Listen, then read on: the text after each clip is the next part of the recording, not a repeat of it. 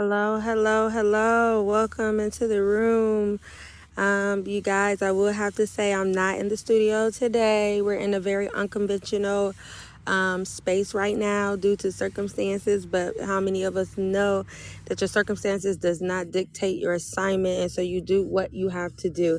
We are outside in nature, so you may hear noises, you may hear cars, you may hear birds chirping, you may hear, you know, dogs or whatever. You may just hear some um some noises that are not normal or usual um in the studio, and that's because we are outside. And so I just wanted to um, give you guys that disclaimer so you guys don't be taken aback.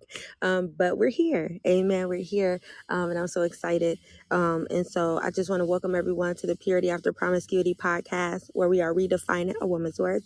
I'm your host, Janelle Day, and I'm so grateful. Thank you for all of my new listeners. Welcome, welcome, welcome to all my loyal listeners. Thank you. Hey, girl. Hey. Thank you for rocking and rolling with us for this is now season four. And actually, today is going to be the season finale of season four. Um, but I feel like this is going to be such a treat for you all because, again, um, this is going to be really just testimony time, just really a time of encouragement, using um, kind of the Lord using me as a prophetic symbol as what's going for going on in some of you all's situations or some of you all's life. And so um, I just hope that it's a blessing to you all. But yes, we're going to get real raw and uncut because we're on this podcast. We keep it hot, we keep it honest, open, and transparent. Amen.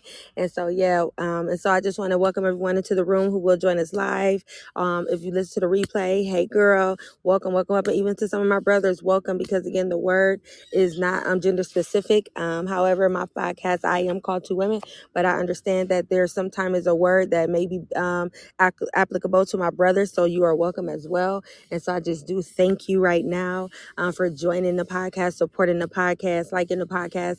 Um, continue to like, comment, share, share with your friends, share with people you know, share on your social media. Um, that helps um, support the podcast. That helps get the message in front of more people um, to broaden um, our uh, our visibility. And so um, that's really what we're called to do. Is to we're called to um, to take the world, right? To take the gospel, excuse me, to the world. And so um, you guys get to partner with me in doing that by sharing. You can comment if you're on Podbean's Path platform or if you're on another platform that allows you to do so.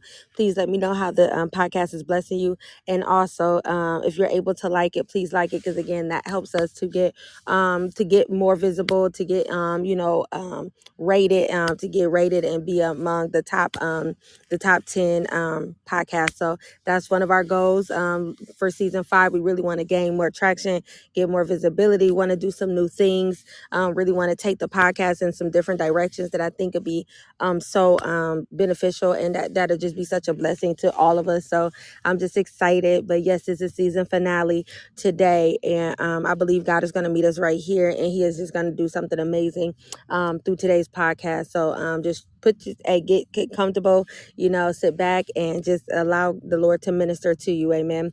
And so, really, today's podcast, um, I titled it, Whose Report Will You Believe? And I titled that because, again, really, a lot of the times when I'm doing the podcast, it's from my real life experience, or when I have guests, it's from their experience. It's, it's the wisdom you gain, it's the lessons you learn. You know, it is the equipping, it is, you know, the um, uh, the the the the tools that you you know that you pick up along the journey right? And then you're able to go and you're able to help someone else that may be coming behind you or even alongside of you to say hey you don't have to go through that or hey i've been through that and this is kind of what god spoke to me or how god um, moved in, in my situation. So it's always good for us to use our testimony amen um, because we overcome by the blood of the lamb and the word of thine testimony. So we we never want to take for granted that what we're going through is only us. Sometimes the enemy like to make us feel like we're going through this and no one else is ever going through it or no one else understands or no one else knows or you know we're the only one and that's not true because the bible says that there is no temptation that's not common unto man right?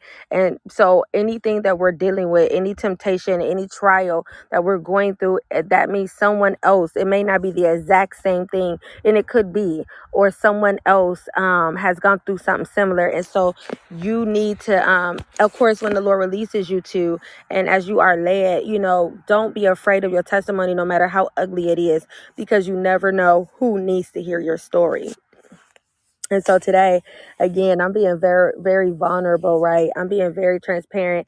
And it took me like a little bit to get a- actually to get to that place in this particular season of my life because I'm very vulnerable with other things that I've gone through, other parts of my life. Um, as I've journeyed along on the podcast, right? I've kind of let you guys in.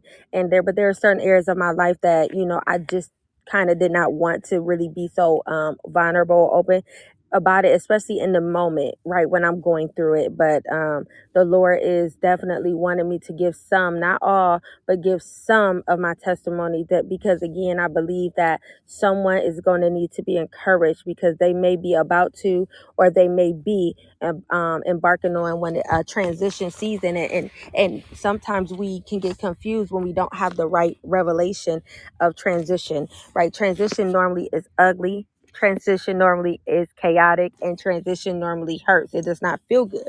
Why do I say that?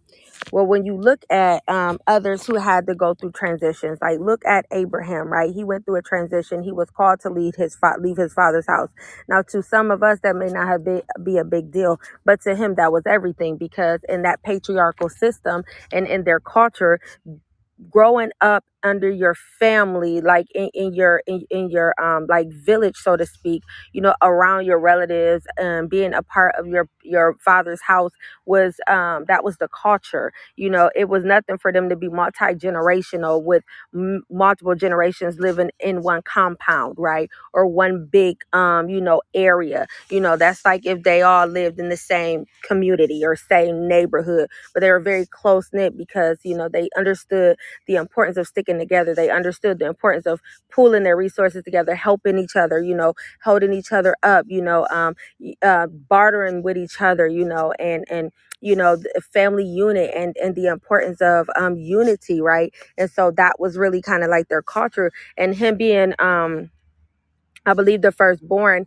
he also was again going to be in line to to inherit right the um, birthright and to inherit the blessing as the firstborn, and he was also going to be next in line to be the patriarch over his family. So it was, and and that was something that the that the young men right in that day, that's what they looked forward to. That's what they prided on. Like that was very important. Like that was you know the thing that they you know um you that that they that they desired right that was like that that was kind of like you know that was what they were you know raised to do. They were raised to be in position to be the patriarch to be the next leader. They you know they they they um really depended on you know the be- the blessing as, as the father was transitioning. And we know that to be true because when you look at um genesis 27 i believe it is um genesis 27 we see how um Isaac, as he got older and he was, you know, no longer able to see, he was losing his sight, um, and he was about to transition. He knew it. He was about to die. And he said to his son Esau, which was the firstborn, even though Jacob and Esau was twins, Esau, you know, was the one to be who should have um, been born first, right? But when you know the story, you know, like, you know, Jacob kind of was like on his heel, you know, trying to, you know, really wrestle to come out first. But Esau, by right, he was the firstborn. And so, um, rightfully so, Isaac says to um, Esau, Go, I'm up in age, you know, I lost my sight. I'm getting ready to go home with my fathers, or, you know, I'm transitioning soon. I need to go ahead and extend to you, it's rightfully yours. I need to extend to you your blessing. So go out to the field, go catch me some game, and make me some of my favorite food, and come in so I can bless you. Um, because that was the rite of passage, right? That was the secession. That was the that was the normal. Um, flow of you know the father transitioning and preparing the son to take his position right?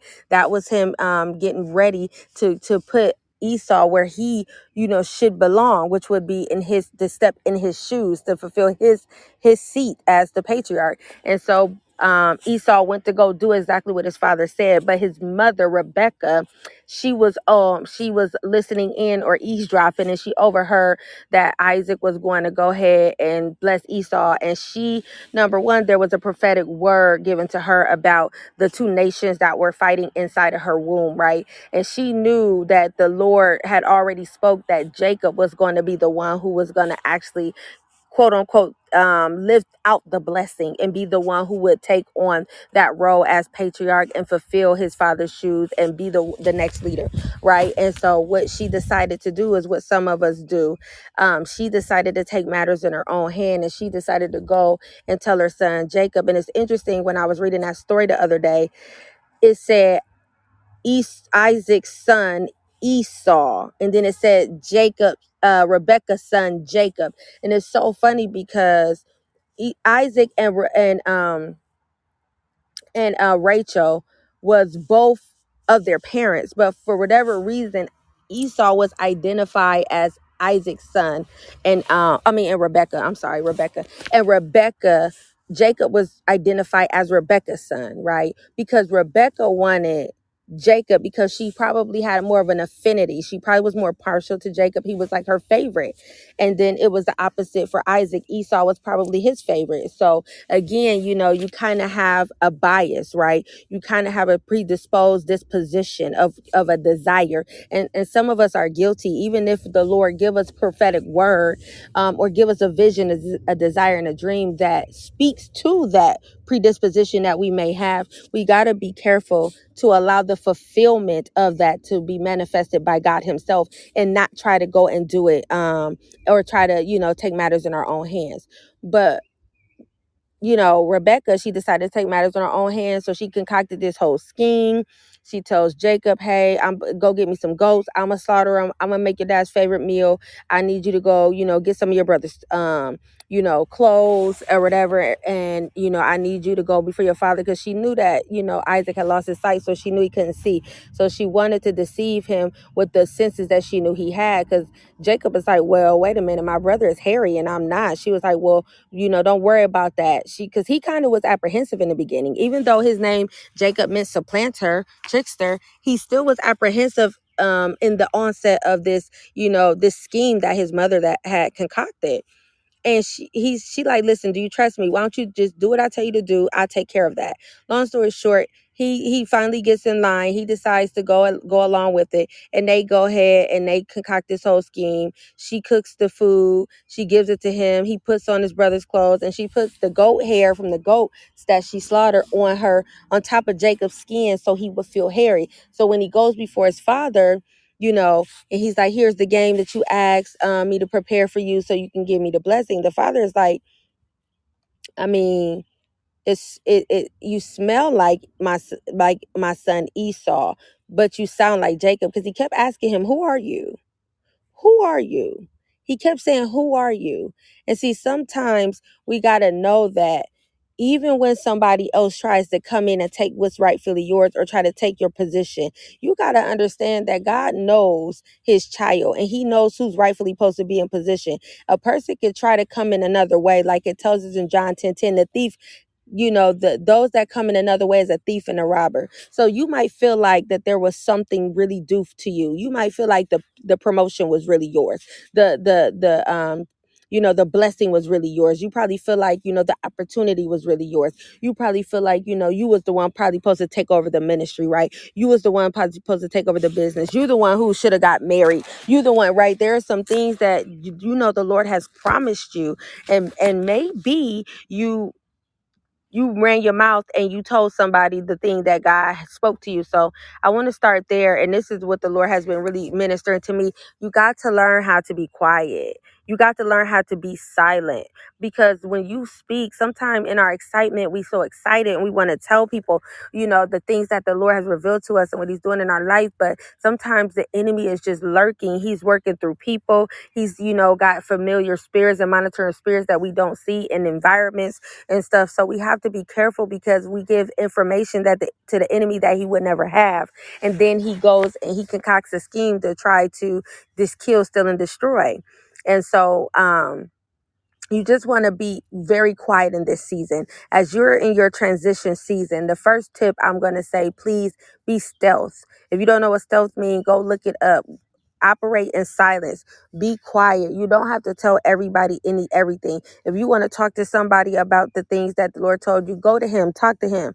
If there is somebody that he leads you to that per- one person then you know obey the Lord. But in this season, this is the season that you have to learn how to just be quiet. And I know it's hard. And I know you want to tell people because I'm like that. I love, you know, I love to just be excited about what God is doing in my life. I love to be excited with God about what God is doing in other people's lives. And so I tend to want to go to people and I tend to want to tell them, like, oh my goodness, the Lord gave me this dream. The Lord gave me this vision. He gave me this prophetic word. The Lord spoke to me and said this and then what I don't know is I'm setting myself up for warfare. I'm setting myself up for the enemy now to come in and try to destroy, try to derail what God is doing. And then I wonder why it ain't never happened, why I didn't see it. Well, it's not because God is a man that he shall lie. He did not lie. It's because I ran my mouth too much. But God has been speaking to me personally for years. Um, I have journal um, entries going back to probably 2019 where God God has spoke to me specifically said be quiet be still and trust me. And he said it to me several times. I'm talking about several several and I'm just now catching the revelation and seeing the importance of why God says that. It ain't because you got to sneak. It's not because he's trying to, you know, be um, you know, doing things in the dark. It's simply because he is trying to protect you and what he's doing in you. So please, please, please be silent. If you got to talk to somebody or you got to get it out, journal, go to God, go to Holy Spirit, talk to Him about it because He's the only one who can really give you confirmation or give you, you know, more details or instruction. Um, and another thing is don't feel like you got to go get confirmation from other people because that was my issue too. Uh, some of the reason why I would go to other people and let them know what God spoke to me is because I wanted them to affirm what I believe I heard God say but you have to understand that God does not reveal everything about your life to everybody. So there's going to be some things that He's only wanting to tell you. So a per- another person may not see it. They might even discourage you because they don't have that level of revelation. They don't have that level of faith. They don't see it because they ain't never seen it for themselves, or they don't have, you know, they don't believe because you know something like that has um, never happened in in their lifetime or whatever uh, people tend to give information or advice out of their own experiences, right? Or even out of their own faith or limitation. So you got to be mindful that people don't talk you out of the blessing and talk you out of what God has spoke to you because you ran your you you ran and you was excited and you talked and you told them what the Lord said to you and then they start coming with discouragement and doubt because they don't see it and now you now you've given them the opportunity to speak negativity into what God is trying to do in your life. So it's so important to be silent. But nevertheless, we see how important a blessing is because when you continue and, and go read Genesis 27 on in in your time, please, so you can really allow God to give you more revelation and more insight. But when you continue on in that chapter, you you see that even though Isaac seemed to be unsure and the whole time kept questioning, Who are you? Are you sure? Are you sure you my son Esau? Who are you? Who you who are you? But he went ahead and he blessed Jacob anyway. Under the pre now, I don't know if I absolutely believe that he really thought it was Esau because he was just too unsure. He asked him too many times, Who are you? Who are you? Who are you? Who are you? Are you sure? Are you sure you're my son Esau? Are you sure? Like he he just asked too many times. So I I believe because a parent knows you don't you can be blind all day and night, but when you done you know your child, you know your children, you know the difference, you know their voice, you know the difference in their stature, their demeanor, you know their conversation, their communication, you know their scent, you know their um, mannerisms. Like as a parent, because you know them, you know your child, you can identify your child. It could you could be in a crowded room and you your child could scream your scream mom or dad from across the room and it's all kind of people and children in the room but you could know your child's voice. So i i don't know if i'm totally convinced that he absolutely believed that it was esau. However he went forward and he blessed jacob anyway and so Jacob got the blessing. And then once Jacob got the blessing, he he bounced, you know, he left.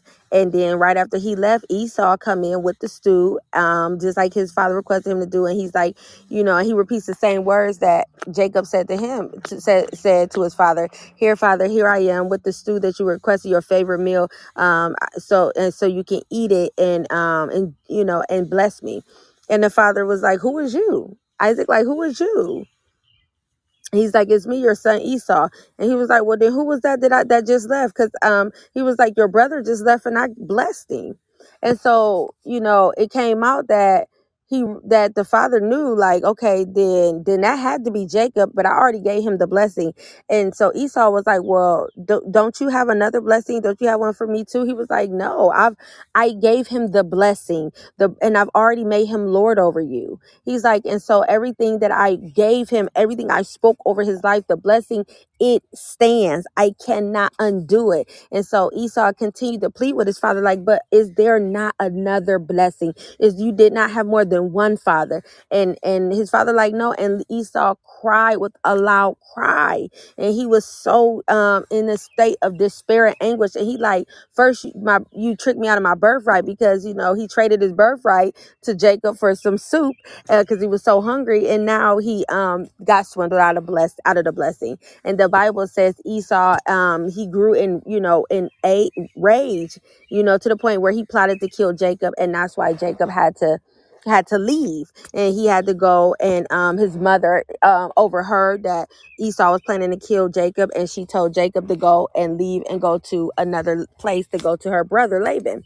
And so the thing I had noticed in that chapter, I was like, well, Lord, why did she take you know why did she feel the need to deceive her husband and concoct this plan and take matters in her own hand and you know in my bible the one i have in the in the study application part it was talking about how you know she just was for whatever reason and did not want to wait on God or did not really probably believe that the Lord was going to come through. So in the same way with Abraham and Sarah, you know, um, they they created Ishmael because they just could not wait any longer, did not want to wait, or did not think God was going to come through, or just simply thought they could give him a helping hand, right? And so we see this the the the same type of um the same the same type of behavior play out here and then you know as a consequence of her choice and and Jacob's choice with her and Jacob's choice Jacob now has to leave. Now cuz she loved her son. She really loved him dearly. She loved them both but she obviously had an affinity to Jacob. But now Jacob has to leave.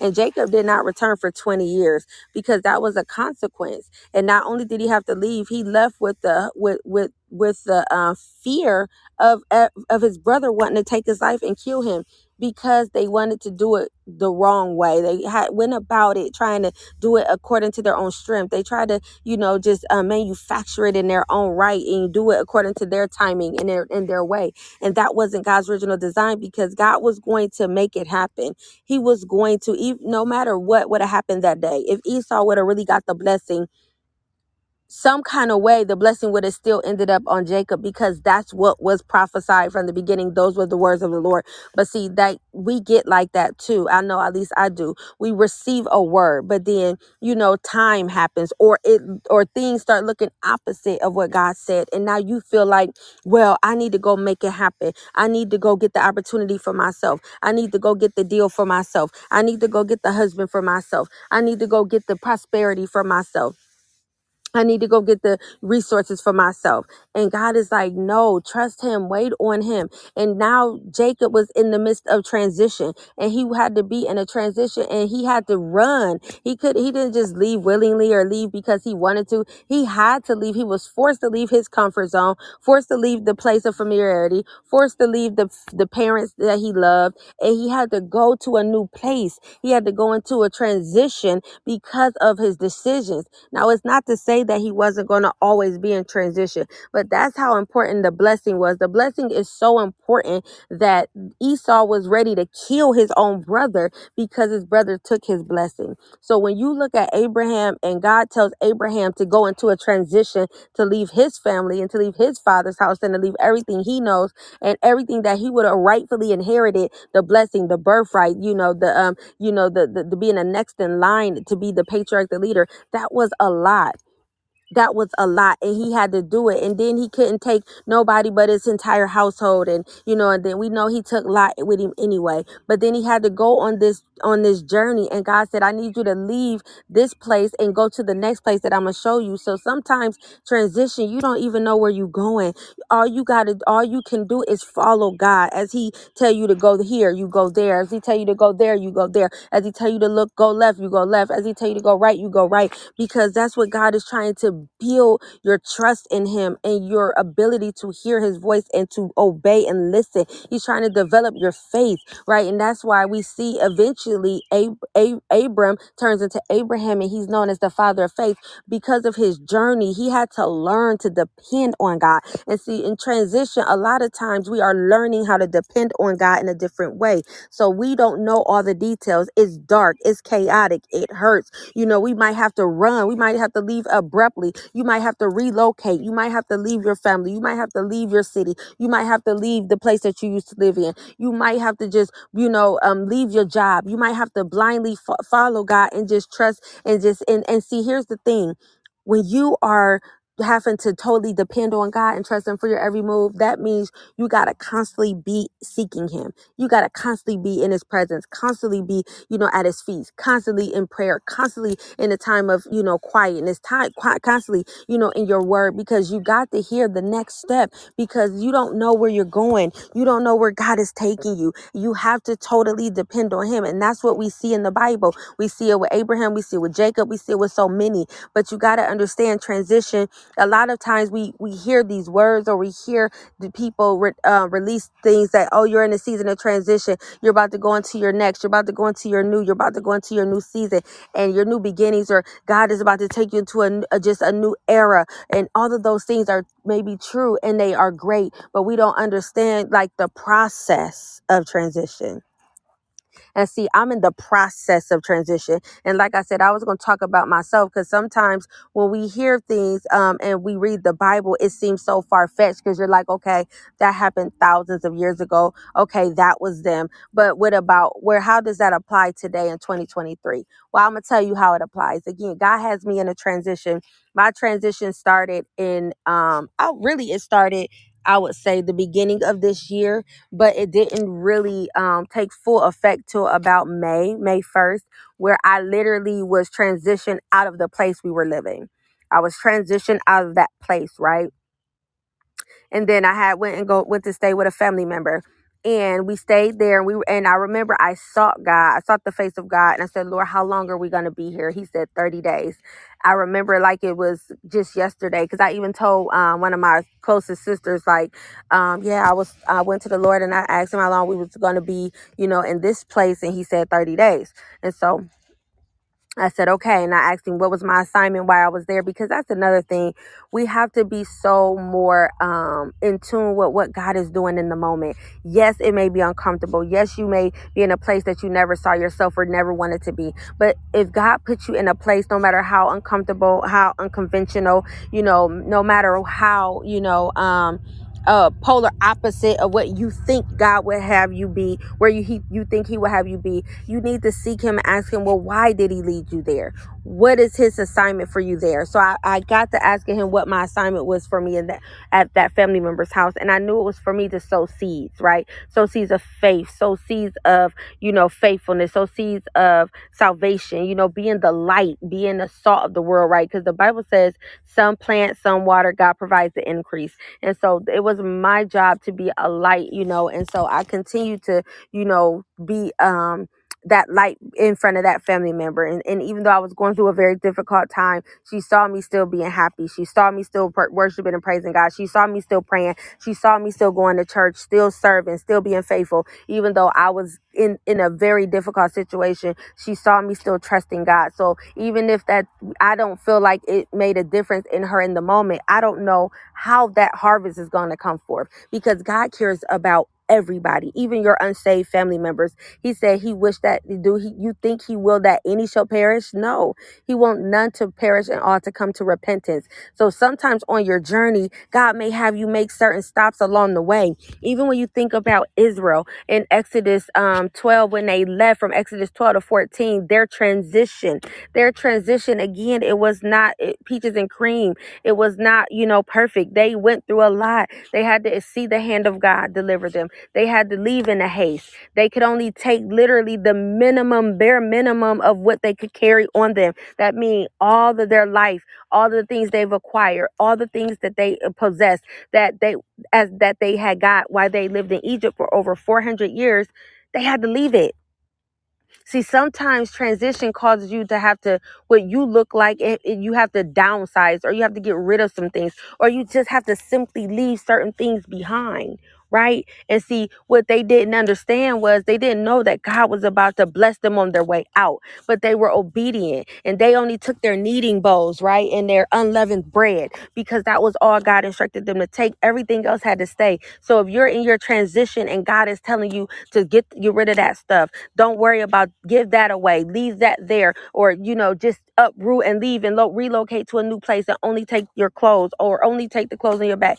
Trust him because he's going to restore. He's going to redeem. You have to be willing to let go of anything that God tell you to let go of. We don't know why, even if it's no real reason, if it's just because God wants to give you something new. Sometimes in order for God to be able to bless you, you got to make room for him. So if you're already full of all kind of things, then God don't have no room to pour out more. His his word says that he'll pour out you out a blessing you don't have room to receive. But if you already full of things and cuz you a hoarder, come on somebody, cuz we got to be keeping it 100. Sometimes we're holding on to things that's old, there's unnecessary, that's outdated, we're never to use. We don't even know why we have it. We just scared to let it go. And so you got to get out of that place. You got to get out of that mindset Sometimes that's a poverty mindset, a scarcity mindset, a lack mindset, because you just want to hold on because you're afraid to let it go. Be and it's and it's not beneficial and it's not healthy. And so God has tell you to get rid of some things. He might say that some of these things are just tied to your past or tied to the to the person you used to be or tied to, you know, your old uh your old space. And so he may say get rid of it, but you got to trust him. He- the the um, children of um Israel, the children of God the Hebrews, they had to leave everything there. They had to leave everything there and they only could take what God told them to take.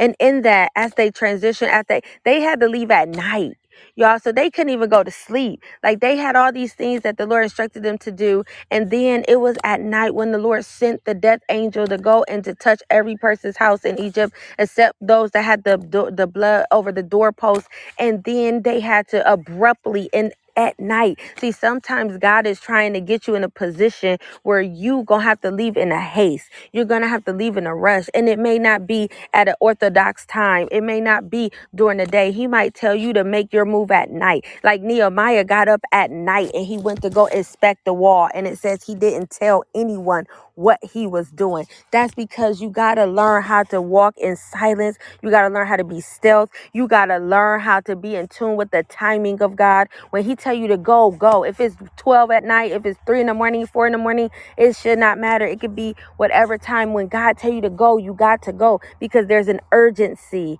Amen. There's an urgency. And even when you study out these people who had these these these or this nation that went through transitions, it came with opposition. It came with fear. It came with uncomfortability. It came with what felt like loss. It came with um, not knowing. It came with all with, with challenges. It came with all of that. They had to go and they had to, you know, they finally got released. But then thing you know, Pharaoh changed his mind, and now the the army of Egypt is now chasing them. And then they get to a place where they're in front of this this water, in front of this Red Sea, and they don't know how they're gonna get on the other side. And now fear come in, and they're they don't know they don't know why Moses brought them out to, for them to die, and you know this and this and that. And then they had to see a miracle where God parted the Red Sea, and then He destroyed the Egyptians by letting the water come and overtake them. But see, their transition was full of opposition and obstacles it was full of difficulties and, and hurt and, ch- and pain. And we got to know that that's what transition looks like.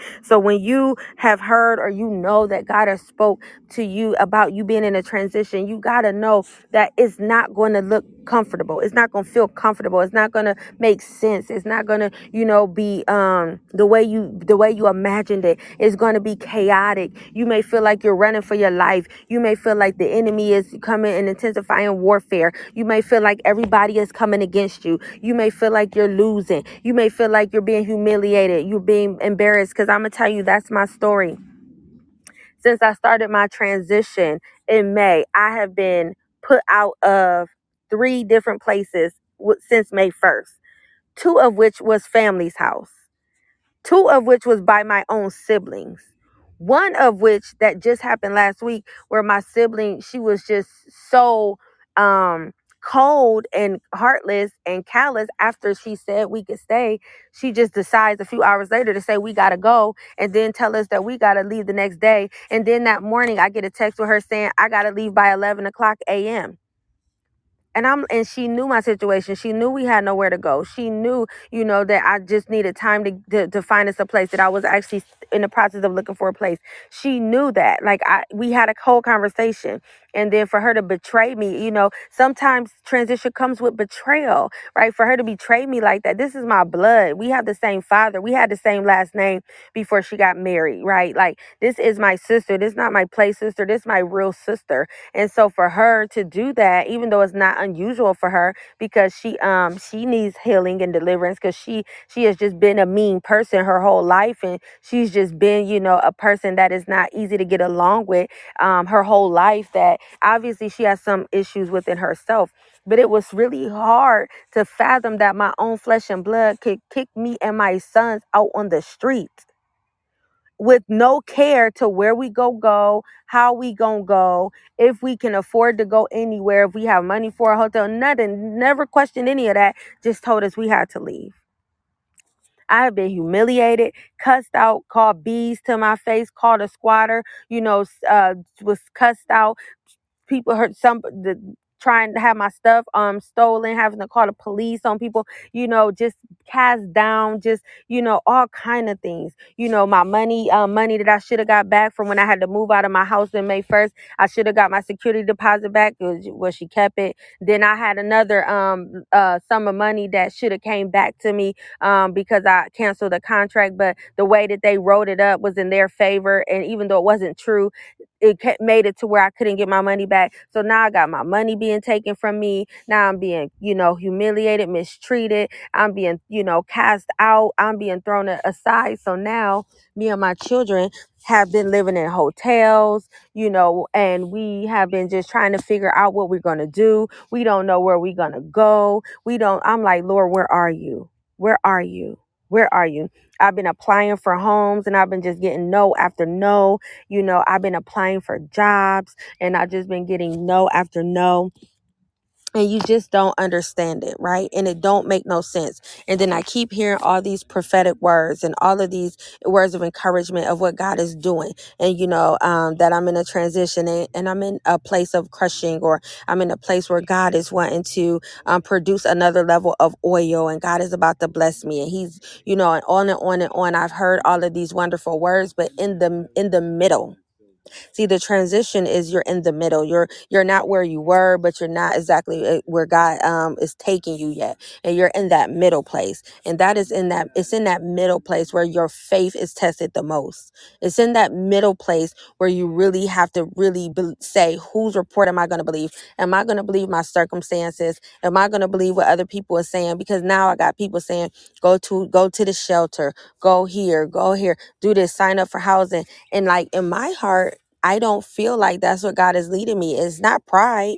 Um, because I even reached out to shel- the shelter and they they got a waiting list. I reached out to the public housing, they got a 12 month to three year waiting list. So I'm like, I even humbled myself to try options of what I didn't even feel like God was leading me, but just wanted to do my due diligence to ensure me and my children are not out on the, you know, in on the street or just having to sleep in the car. And you know, they, they got waiting lists. So I'm like, well, Lord, now what? And so i'm going through all of this right? I'm going I, i'm i'm dealing i'm experiencing then i'm dealing with warfare. Then i'm having to you know kind wake up in the middle of the night or wake up from weird dreams and cast things down and rebuke things and destroy things in the spirit. You know i gotta constantly you know go to war you know in, in night hour and you know warfare praying and you know i'm i'm dealing with the spiritual aspect. I'm dealing with the physical aspect. I'm dealing with the financial aspect. And then i got physical pain in my body I have this pain that has gotten to the point where I end up breaking down, going to the emergency room I don't go to the hospital. I don't like the hospital. I don't take medicines. Um, I just am not that type of person. And I have a high tolerance to pain. So I've been dealing with pain for over two months. I've been pushing through, doing all the things that I do, serving, you know, being faithful, being a mother, walking, doing this, moving, doing this, doing this, doing in pain. In pain, in pain each and every day, excruciating pain to the point where I couldn't take it no more. I couldn't even barely walk literally. I could not barely walk. I couldn't take it and had to go to the emergency room. So on top of spiritual on top of physical on top of financial on top of emotional i got physical pain. And i'm dealing with all of this at one time. And it feel like i'm forsaken. And it feel like god forgotten about me. And i and it feel like i'm being discard discarded disregarded right? I'm like lord how can you allow me and my children just be tossed out like trash? How can you allow us to go through this? How can you allow us to be homeless? How can you allow us to not have a place to go? Lord, I haven't done anything to anyone. I try to do my best to, to serve you, to do the right thing, to, to serve people, to, to, to live according to the word of God. I do my best and I'm like, I'm not perfect, but I'm innocent in this. Like I've done nothing wrong. How can you allow me to go through this? What is this? What have I done to deserve this? You know, my heart has been so broken. I have gone to God and just cried out and lamented to him like god my heart is so broken. I am so hurt. I am so heartbroken. My spirit is in anguish. My soul is in anguish. Lord god i cannot believe this. I i feel so hopeless. You know i've cried out to him and poured out to him because i just don't understand and I don't know, maybe somebody will hear the replay or, or get on and they'll say, you know, they're in a similar situation. Maybe they'll say, you know, they've gone through something like that. And sorry, you guys are here the motorcycle. I'm sorry, I'm at the park. So I'm not sure why that person feels the need to do that because they're not sitting on the motorcycle. Nevertheless, you know, I, I'm like, Lord, what is this? And what the Lord began to speak to me is this is transition. This is transition. And guess what? Y'all, I don't know the next move. I literally am each and every day pursuing God, seeking God, like, Father, what's my next step? Where do we go? What's the next move? Where are we going to stay tonight? Where are we going to, you know, how we're going to get provision? And, and to be honest, it, through all this, the Lord has been providing, y'all. He has been providing. And that's when you know God is in it because I have gotten more blessings this week alone, even with going through all of what I'm going through. I've gotten more blessings this week alone that I mean, just blew my mind, just putting me on the hearts of people. People just coming to me like, the Lord told me to do this. The Lord told me to do that. I want to do this for you. I mean, just being tremendously blessed. But for me, I had to really try to renew my mind and check my per- and check my my heart, my motive, my perspective because yes even though i'm being blessed and i appreciate it and god knows it my heart is like but i'm not being blessed in the way that i want. Because for me we need a roof over our head. We need a home. That's a need right? And so yes having uh other blessings and other you know and provision all of these things is great. Like it's i'm not gonna reject it. Come on now especially if it's from god. I'm not gonna reject it. However my heart is like god yes i see you and i thank you for reminding me that you're with me. I thank you for letting me know i'm not forsaken and forgotten. But god what about this? What about this though? This is what I need. I need that too, but this is the immediate need. But God is saying that you, I'm in transition, and transition is ugly, and transition hurts, and transition is chaotic, and transition is dark because you don't know where you're going. You don't know what to do next. You have to totally rely on God. But that's not a bad place to be. It's just sometimes a hard place to be. Because, like me, I like to know what, what was happening. I like to know all the details. I like to be in control, and I'm totally not in control. And I've had to surrender and just say, okay, Lord. And so now I just find myself having peace, even though we're we're sitting in a car all day, having peace, even though I'm like, I don't know where we're gonna go tonight. Just trusting God, believing Him, you know, um, worshiping, praising Him anyway. And I even was like, Lord, I, I didn't do the podcast yesterday. Let me get up and do the podcast. Let me do, you know, fulfill my assignment, even though I'm going through what I'm going through. I want to make sure that I am faithful to what you've called me to do. I want to make sure that I that I fulfill the assignment, right? And I don't let these circumstances dictate my faithfulness to God, right? And so, you know, I felt led to talk about this and talk about the reality of it because it's hard. It hurts. It causes you to question everything. It causes you to question God. It causes you to, you know, just just think really consider, you know, giving up. It causes you, you know, to to really, you know, like want to just throw in the towel. It causes you to really like think about what do you really believe? Whose report are you going to believe? Are you going to walk by faith and not by sight? Are you going to trust God that now faith is the substance of things hoped for and the evidence of things not seen? Are you going to trust that God can turn your situation around in an instant? Are you going to trust that you are just in a transition and you're about to go into the promised land? Because you got to know that right before the promise, it always seems like it's chaos and war. Before Israel was able to take possession of Canaan, they had to war with the inhabitants that was already in the land. So they had to go fight for it. So you're going to have to go and fight for your breakthrough. You're going to have to fight for your promised land you're going to have to fight for your blessing, but don't be discouraged. Don't get caught up in your circumstances. Don't get caught up in what you don't have. Continue to keep your eyes on the Lord. Continue to, you know, read your word. Continue to trust God. Continue to, you know, worship. Continue to, you know, uh, watch sermons or just around yourself with things that will edify you and encourage you and not um, feed into, you know, the negativity or, or um, the doubt or the unbelief or the circumstances that you may be facing. Because yes, it's hard. What I'm going through is the worst situation I've ever been in in my entire life. I never, ever, ever, ever thought I would be in a place where I don't have a place to stay and I don't know where I'm going to go with me and my children, especially when the Bible says that the righteous shall not be forsaken nor see begging bread. Now, we ain't begging.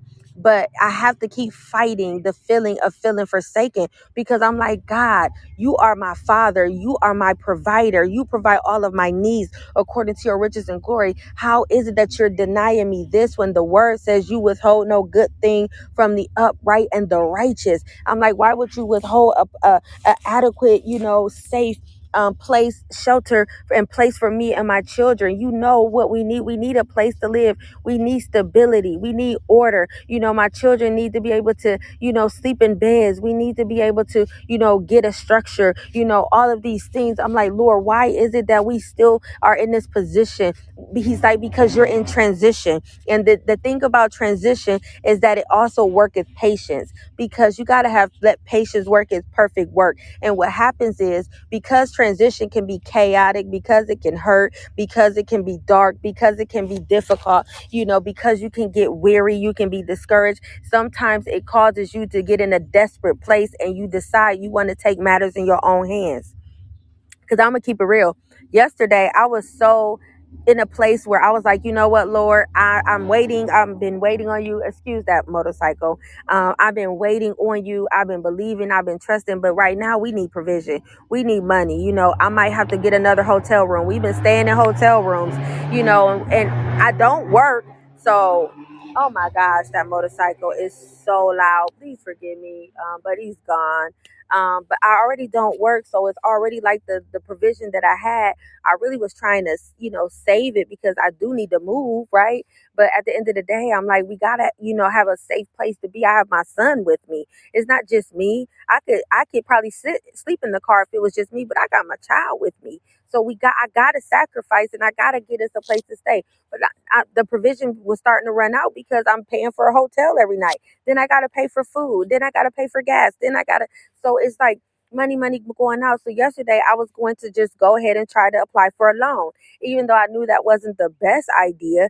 I has I have been guilty of doing that in the past, not waiting on God, feeling like God was taking too long, feeling like I needed relief in the moment and I needed what I needed. And so I took matters in my own hand some years ago and I went and got a, a loan and it turned out to be a big mistake then.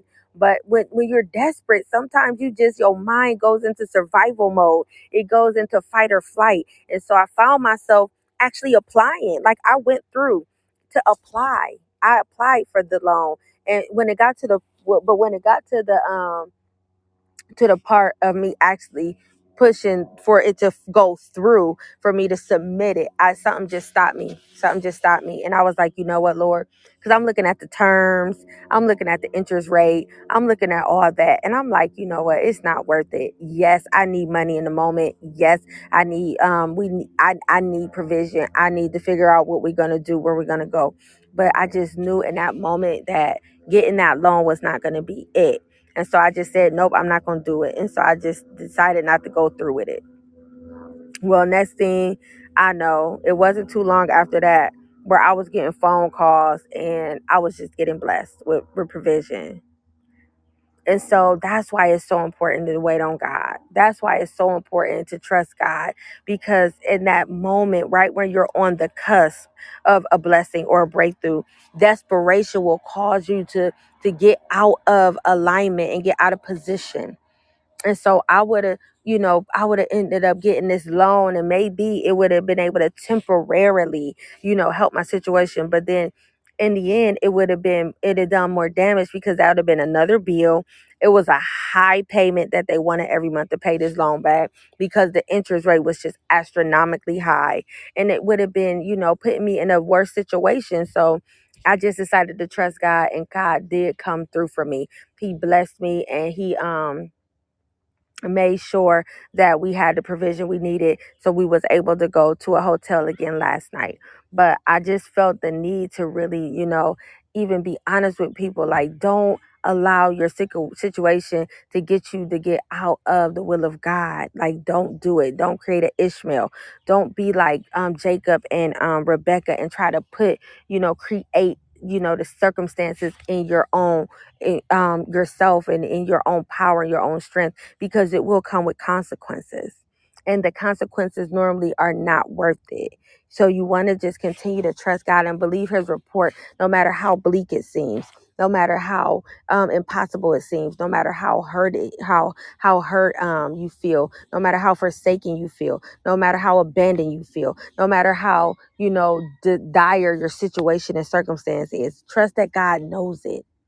He sees it and see, he's training us because we got to know that we're in the end times and we're going to come across some hard times. We think going through transition is hard. What we're going to come across, what we're about to enter into in, um, to, in, in the future is going to be way more difficult than a transition. And if we don't have the spiritual wherewithal, if we don't have the, the faith muscles, if we don't have that, that knowing and that, you know, um, stick with itness, if we don't really have that steadfastness then we are not going to be able to withstand these end times, right? Because the Bible is clear on all of the things that will take place. And it's not for the faint of heart, it's not for the weak, it's not going to be for those who are unsure. Many are going to bow to the mark of the beast, many are going to go over to the other side. The Bible talks about that. There, the, the, the love of many will wax cold, right? That there'll be a great falling away.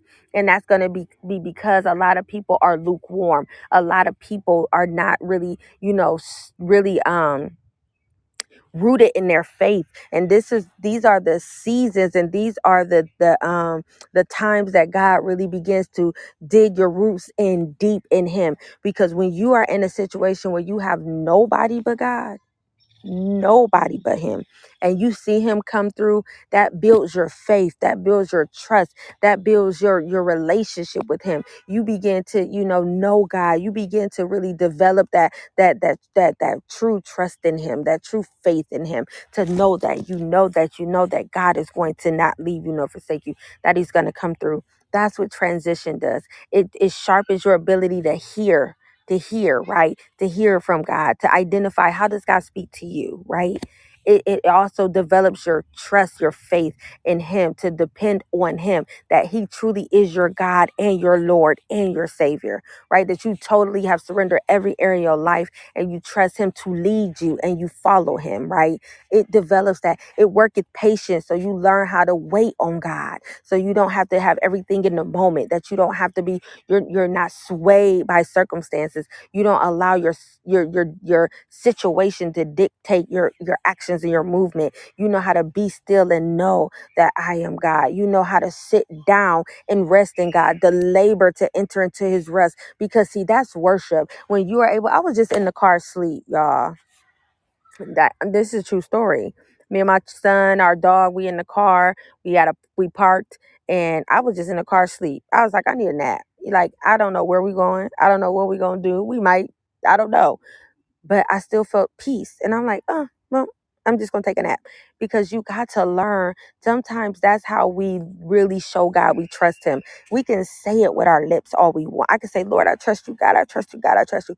But if my actions don't say I trust you, then He know I don't trust Him because it's what it's not what you say, it's what you do. When you learn how to just pray about it and leave it there and trust that God is already working it out, that's how He know you trust Him. When you're able to have peace that surpasses all understanding in the middle of your storm, in the middle of your chaos, when everything is buffeting and rocking the boat and everything seems like you about to be shipwrecked, but you still got that peace, that's when you know you trust him. And that's what God is trying to develop because where he's going to take you into is going to be a blessed place, right? Promised land is blessed.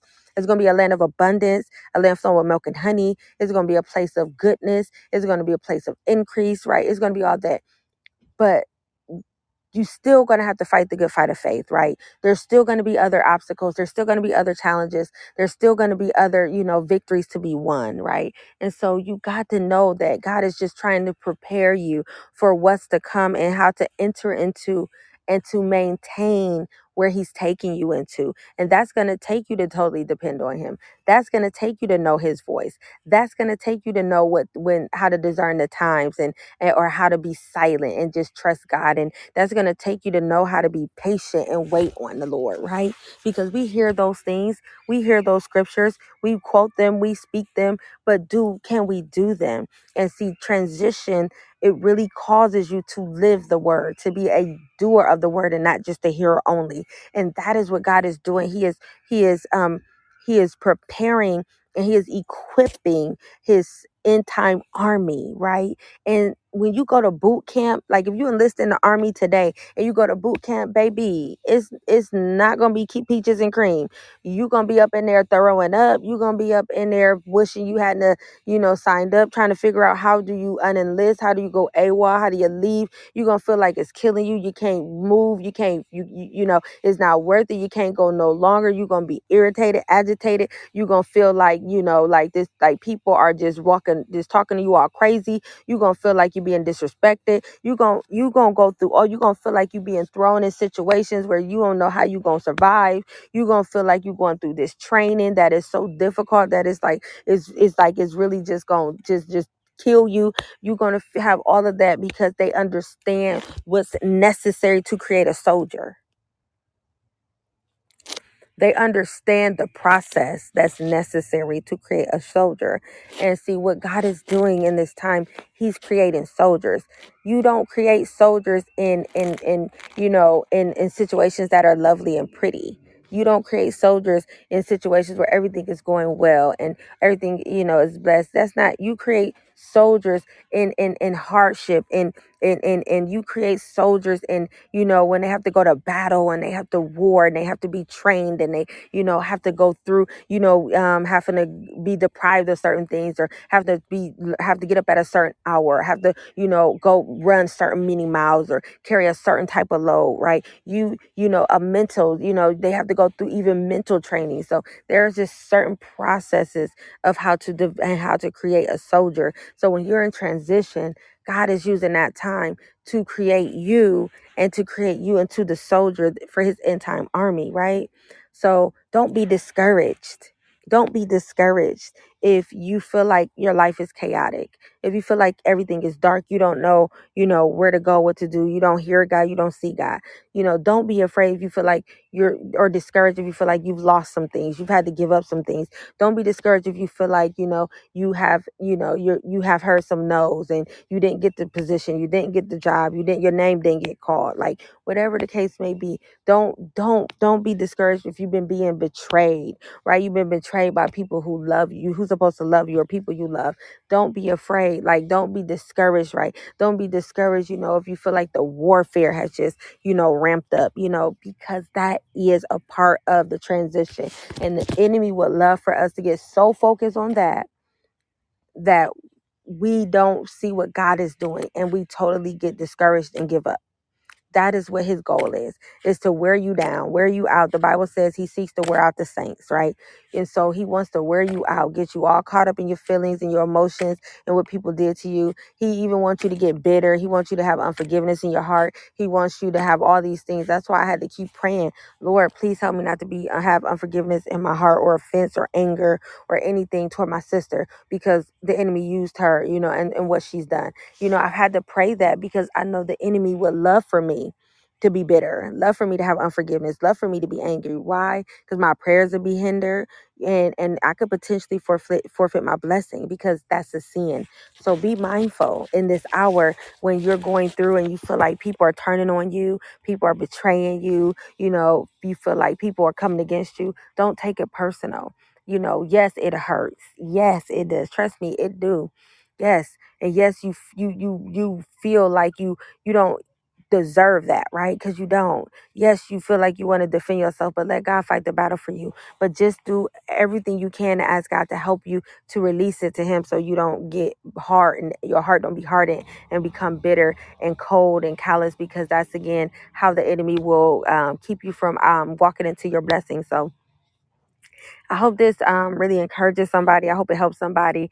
Um, you know, again, I, I just was honest, you know, and just spoke from my heart and spoke from you know my current circumstances to to let you guys know I don't get on here just talking about stuff because it sound good or to hype you up or to make you feel good. It be because of this is the life. This is what I've experienced. This is what I've seen. This is what I've gone through. This is what I've learned through experience, right? So I am not just telling somebody how to trust God and how to stay encouraged and how to have keep faith when everything in their life is falling apart and they're in the worst of the worst. I'm telling you because I'm there too. But all I got is the Lord. I don't got nothing to nobody else. David said, even when my mother and my father forsake me, I don't have nothing to no one else. All I got is the Father. That's it. He's my only source. He's my only hope. And so if he don't do it, it ain't gonna be done.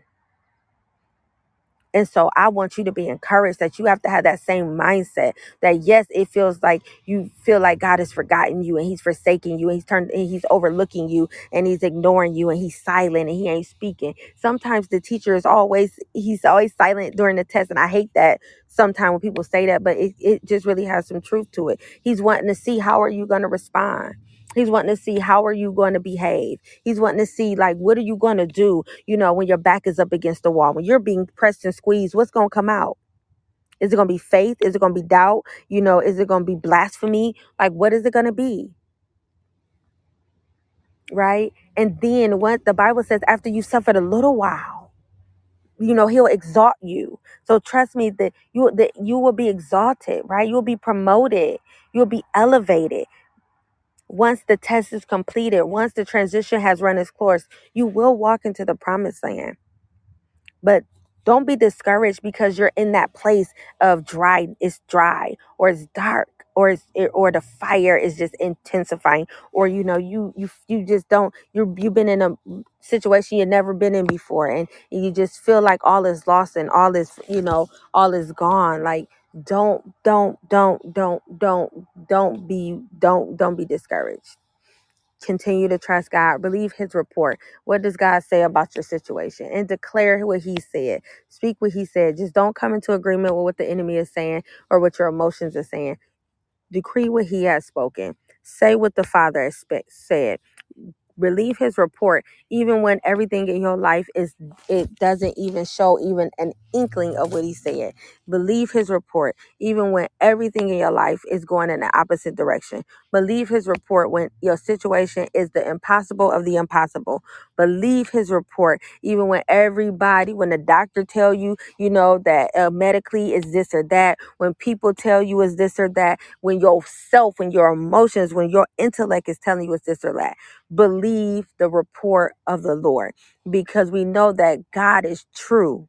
We know that He is not no man that He shall lie. His word is not going to return to Him void, and His word is above His name. So you got to know that you know that if you hold true to His report and what He say in His word, that you will not be put to shame. So find scriptures that helps to encourage your situation. Find scriptures that speak to, you know, what the Lord is saying about your situation find the word and keep putting it in putting God in remembrance of what he said. Keep reminding him of that word. Keep using the word to petition him because the Bible said it's his word that doesn't return to him void. So you were you believe the report of the Lord. Yes, you may have gotten a report from your employer. Yes, you may have gotten a report from this person or the doctor or whatever. Certainly, and it and it may have some va- validity to it.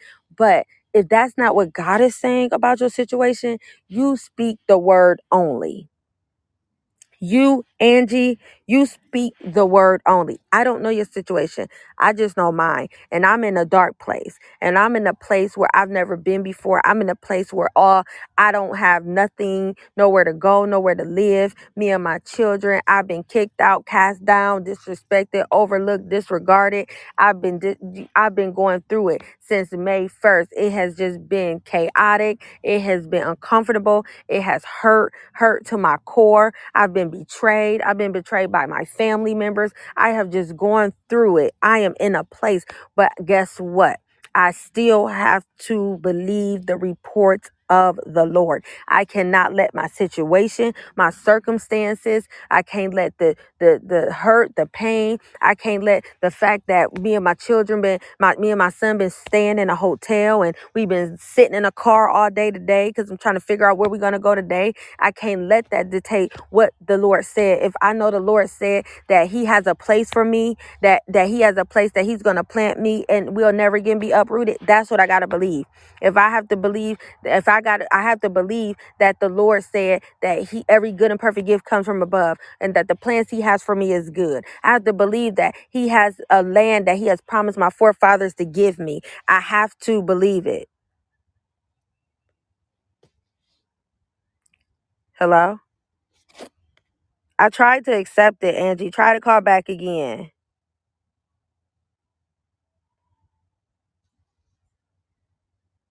I pressed, I pressed it, so I'm not sure. But I just have to believe the report of the Lord. I have to believe the report of the Lord that He said He provides all of my needs according to His riches and glory. I have to believe the report of the Lord that says I don't worry about what I'm gonna eat or drink or what I'm gonna wear, for the Father already knows I need these things. I have to believe the report of the Lord that He's not gonna withhold no thing, good thing from the upright and the righteous. I have to believe that in due season I shall reap if I faint not. I have to believe that I give and it shall be given, uh, pressed down, shaken together, run it over, shall men pour into my bosom. I have to believe that I'm going to inherit what other people work for. I have to believe that He's going to give me big, beautiful houses full of things that I didn't build, that I didn't uh, fill it with, or that I'm going to build big, beautiful houses and I will live in them. Like, I have to believe what the scripture says, even though my situation looks opposite, even though my situation is not testifying to it right now. I have to believe what God said, regardless if I'm not seeing it in the moment, because it's nothing but in an instant. See, the when God when God looks in your direction, when God decides, okay, now it's your turn, when God decides that okay, now it's your season, when God decides that he wants to touch your situation, it's in an instant. See, you might have been in your transition for a season. You might have been in your situation for its, its amount of time, but all oh, okay. That's okay. But all it takes is for God to look in your direction. All it takes is for God to call out your name, and your situation can change in an instant. That's why it matters how you posture yourself, how you position yourself, even in your darkness. God takes darkness and he creates something out of nothing. When the earth was formless and void, and his spirit hovered over the water of the deep, that means there was nothing here but darkness. It was chaotic, it was dark, it was nothingness. God works his best miracles in the darkness, in chaos. Oh, thank you. Thank you, Angie. I love you too with the love of God because this is real, you know, and and and God, this is my assignment to get on here and encourage his daughters, to encourage his people to know that no matter what we go through, that God is with us and he's for us and it's always for a purpose. All things going to work together for your good. Even when he allows you to go through the through the transition and through the chaos and the opposition and the betrayal and the you know being, you know, um feeling left behind and being overlooked and being mistreated, it's for a purpose and a reason. It's normally because he's getting ready to exalt you. And see, he got to humble you first. When you look at Joseph, Joseph had to be humbled, right? He had to be thrown into a pit. Then he had to become a slave in Potiphar's house. Then he had to go into the prison. Why? It was all positioning him to that place of being in second in command in the palace. But see, he had to be humble, right? Because he couldn't be full of pride when he got in position, because then he wouldn't have been able to be used to bring salvation to all those people who had to come to him when they was in the famine and they needed to eat. See, if you get into the place that God is sending you and you're so full of pride and you're haughty and you're self-righteous and you you got a big head and it's all about you, then God ain't gonna be able to use you because when God places you and he promotes you, it's for a people. It's not about you, it's about the nation. It's about the people. And God has to get you out of you. And the only way he can do that is the crushing, right? That's why Jesus was in the garden of Gethsemane. When you look at the word Gethsemane and you define it, it means oil, it means oil press. And what is the oil press? It is the place where the olives are crushed and they begin to produce oil. So the way even we begin to produce oil as believers is the crushing. And did the crushing hurt? Yes. The crushing hurt so much that Jesus, it says that he was sweating blood. And he did ask, is there any way from this, for this cup to pass from me? Because it's hard, because it hurts, because it feel like it's going to kill you, because you feel like you can't take it, because you're like, Lord, I don't want to go through this. Lord, why is this happening to me? Why do I got to go through this persecution? Why do I got to be the one? Because God said, because I need you. I need them to see my son in you. I need you to pick up your cross and follow him. I need you to partake and drink your cup of.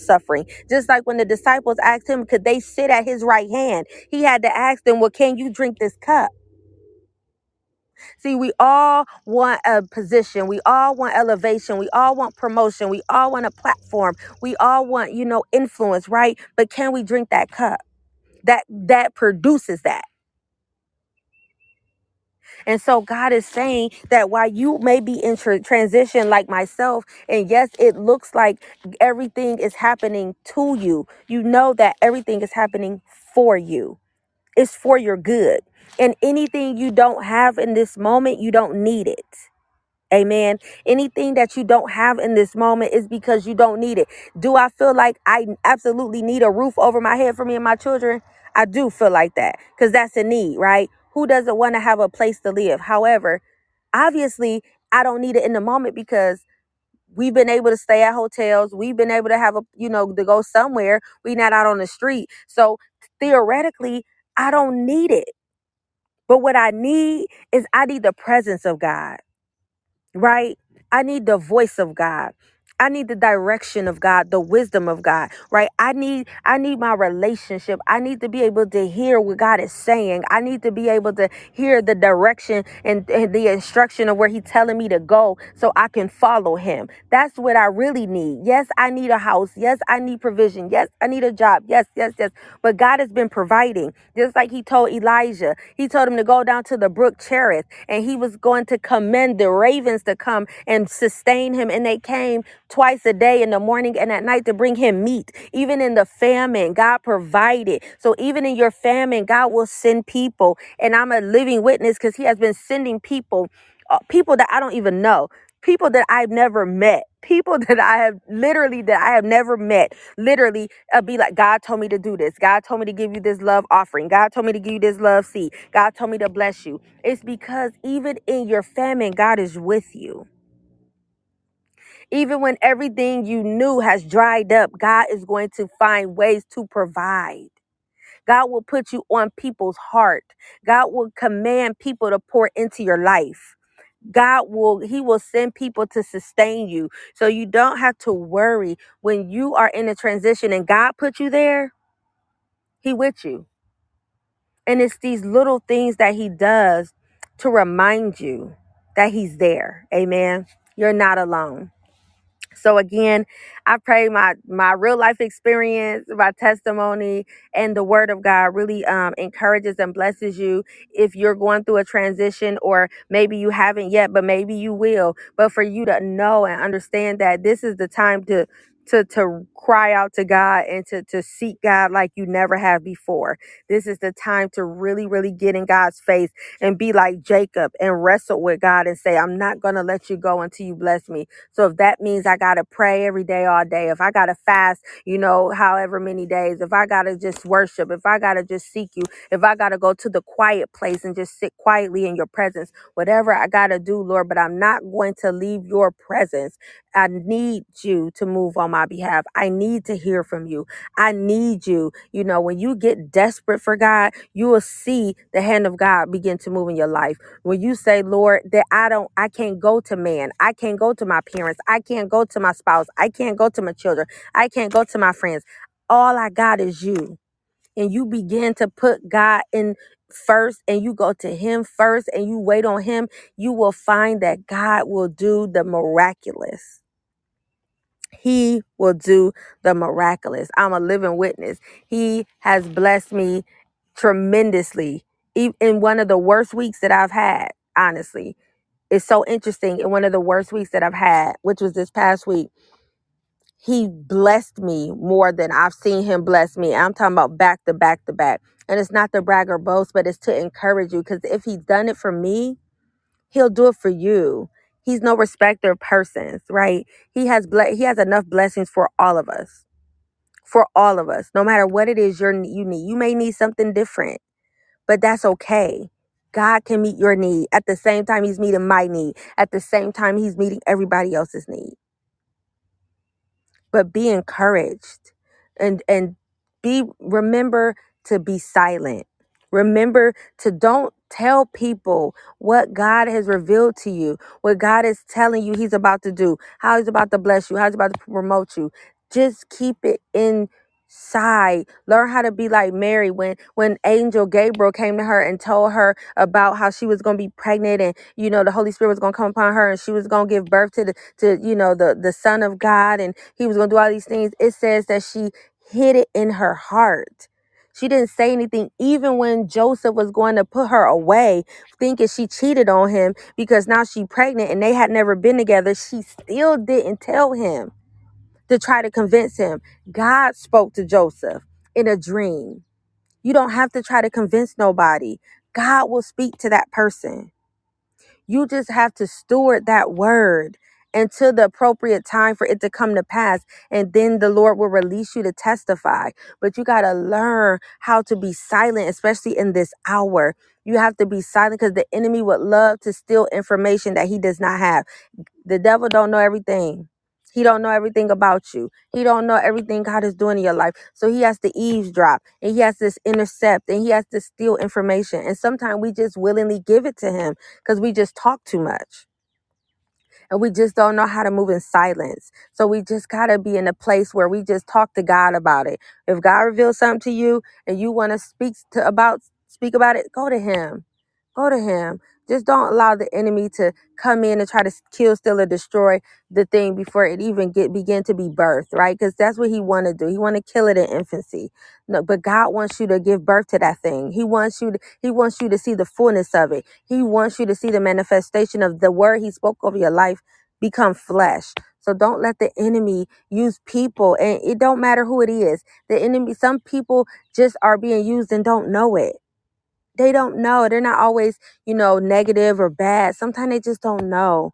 But just be wise and discerning in this hour and just learn how to just keep it between you and God and go and, and just go to God about it and trust God with everything that you have and wait on God. Don't try to do it in your own strength. Don't try to make it happen. Don't try to help God. Just trust Him. Trust Him. I almost got alone. I'm telling you, yesterday I almost got alone. I was about to click the submit button and something told me like nope that's not god because the blessing of the lord makes rich and has no sorrow right so i'm not i was like nope i'm not gonna do it but i almost did it and it wasn't long after i decided not to do it that god sent people to bless me. God sent people to bless me. So that's what I'm saying. Like, this is the hour where the enemy is banking on you getting so desperate that you get so desperate that you just do anything, that you accept anything. And be careful not to accept something that's a good thing, but not a God thing. Just because an opportunity comes before you and you're in a situation and you need something does not mean that's God. Trust God, seek God. Don't be hasty, don't be impulsive. Wait, because if it's God, it's going to still be there. Seek Him first because the enemy comes as an angel of light. He wants to mimic. He wants to mimic and he's going to bank on your desperation. He's going to bank on you not going to seek God first, but that you're so desperate that you're just going to say yes to the opportunity because you just assume it's God. But this is the hour where you got to know God's voice for yourself. And you got to be willing to wait, even if it's just an extra five minutes, even if it's an extra five hours, even if it's an extra day. Wait on God because you're going to know when it's God. Because when it's God, it's gonna be it's gonna be peace. It's gonna be amazing. It's gonna be beautiful. You're not gonna have to, you know, um, do anything. You're it's just gonna come. You know, you're gonna know. Like you're gonna know. You're gonna know. You're you're, you're not gonna second guess. You're not gonna have no second thought. You're not gonna feel like you're settling. You're going to know that is God. It's going to add value to your life. It's going to bless you. It's going to be exceeding and abundantly. You're not going to have to compromise. You're not going to have to lie. You're not going to have to deceive nobody. You're not going to have to settle. God has good good in mind toward you. He wants to blow your mind. So don't let the enemy take you out of your position and steal your blessing because you decide to take an opportunity without seeking God first. Seek him about everything. I don't care if it's an opportunity and they telling you they're gonna pay you all this money, but you need to seek God and say, God, but is this you? Is this you? Because this is the hour that we are going to see the hand of God if we wait on him. I am speaking from the States. I'm in the States. But I'm telling y'all what the Lord has been speaking to me and what I have been having to practice myself. I had to be mindful uh, just because I need a place to live for me and my family, just because I am in a position where, you know, if I feel desperate and I feel like, you know, I just really want a place for me and my children. I am very mindful that God don't just have a place for me. God has the desire of my heart for me. God has exceedingly and abundantly. God has me in the right neighborhood. He has me in the right community. He has me in the right area. He has me with, you know, the right owner or whatever it is. Everything concerning it is going to be God, is going to be peace, is going to work. So even if I get opportunities to get a place, I can't just move on it just because I have a need. I got to seek God first. I got to seek Him first because if it's not God, then it's going to end up in misery. It's going to end up in, in being uh, me regretting it, right? And God, the blessing of the Lord, it makes rich and it adds no sorrow. When a situ- when the opportunity is not God, it's going to eventually end up in sorrow. So trust Him. Acknowledge Him in all your ways. He will direct your paths. Amen. So, um, again, you know, I just, I hope this is encouraging. I hope it makes sense and, and you guys really are hearing my heart. But more than that, hearing God. Always go back to God about me. Test the spirit of every man to see whether it's of God. Go back to God about the word. If you feel like it's for you, ask Him to elaborate, to give you more instruction, detail, to confirm it. Um, and just continue to see God about everything.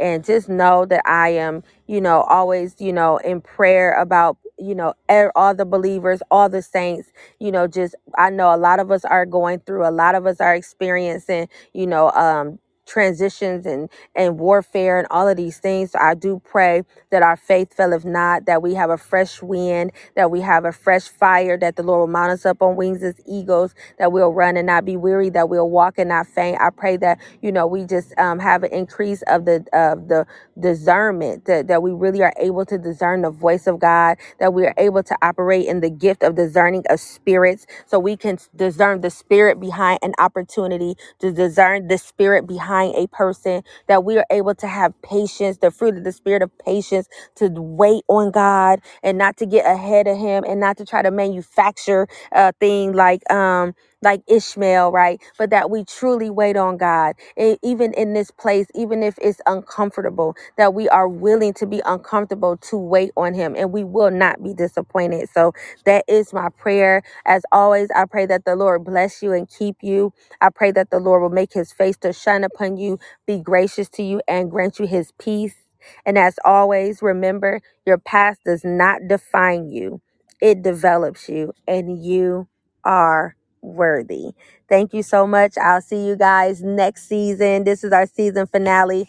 We'll I'll um, be off for a few weeks, but I do um, upload videos on my YouTube channel, so you can go to YouTube and go to redefining a woman's worth. That is my page. It's called Redefining a Woman's Worth, where I'll be uploading videos and doing more vlogs and updates about um, my situation or whatever God um, tells me to release in a moment. So I'm not going to be away, but I will be off of the, the podcast for a few weeks as I regroup and um, just listen for the direction of where we're going for next season. So I appreciate you, Angie, everybody that got on the live. Thank you so much. And I'm so excited to even hear your testimonies. Please reach out. I normally put my contact information in the description when I upload the, these lives, and you're able to email me. Um, and you can contact me, email me for prayer, um, a testimony of you know how the podcast has blessed you or what God did for you.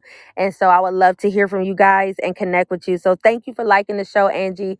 Um, connect with me over on YouTube if you like. You can um, still follow this show. You can still um, you know follow. So when I do get back on for season five, you're able to get notifications when I go live or when I upload an episode. So thank you so much, woman of God. May God continue to bless you, blessings on your life. May God continue to show himself strong and mighty in your life, in your situation and circumstance. And may he continue to do the miraculous.